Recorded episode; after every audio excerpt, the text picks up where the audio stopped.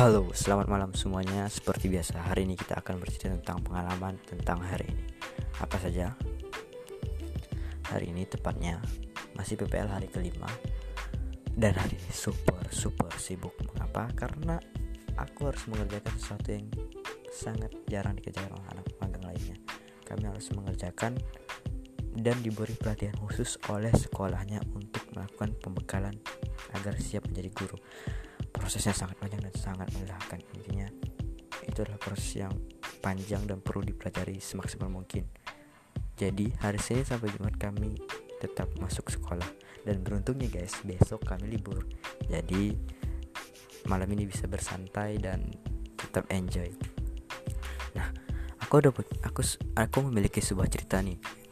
Ceritanya tentang seorang gadis. Ya, seperti apa kelanjutannya? Intinya ini tentang gadis. Gadis itu memiliki pasangan seorang dosen. Dan bagaimana kelanjutannya? Sedangkan dosen itu sudah memiliki istri. Mereka saling mencintai, namun jarak usia sangat jauh. Nah, bagaimana kelanjutannya? Kita tunggu di session kedua.